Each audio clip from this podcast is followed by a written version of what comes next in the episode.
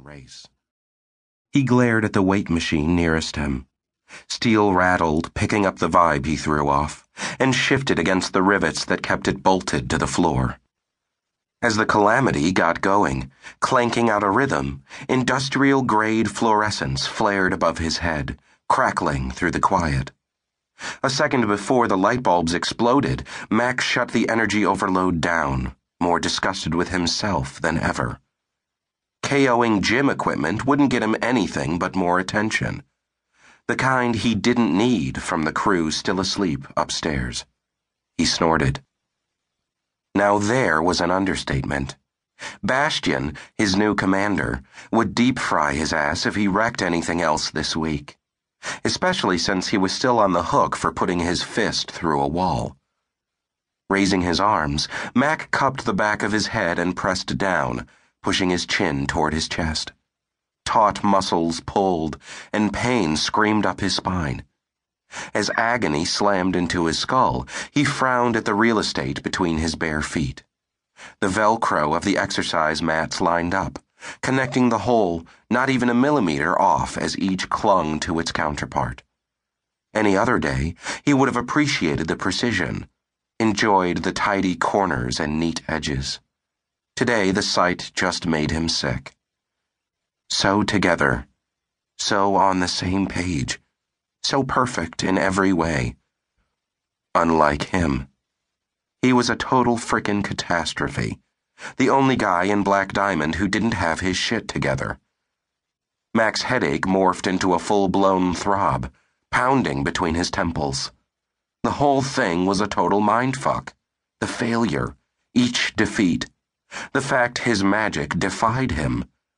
And as fear and uncertainty came calling, he shook his head. It shouldn't be this difficult. He'd always excelled at everything school, sports, the military, and martial arts. Nothing had ever pushed him to the edge of what he could endure until now. Why was he having so much trouble? Was it the water angle?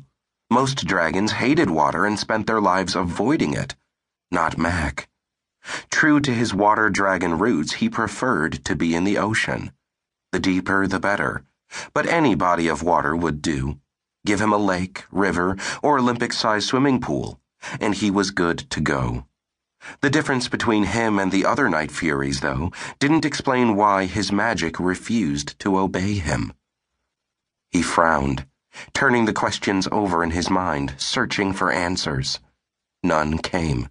No clever explanation. No aha moment.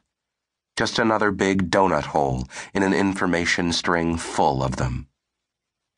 Inhaling deep, Mac filled his lungs to capacity, getting back in the game.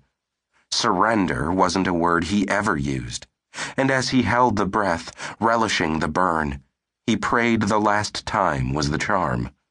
He needed to connect with his dragon side like he needed legs to stand on. Letting the air go, he drew another lungful and released it. Draw, hold, release. Mac repeated the sequence over and over, using the breathing technique he learned in the Navy. After a while, his heartbeat slowed.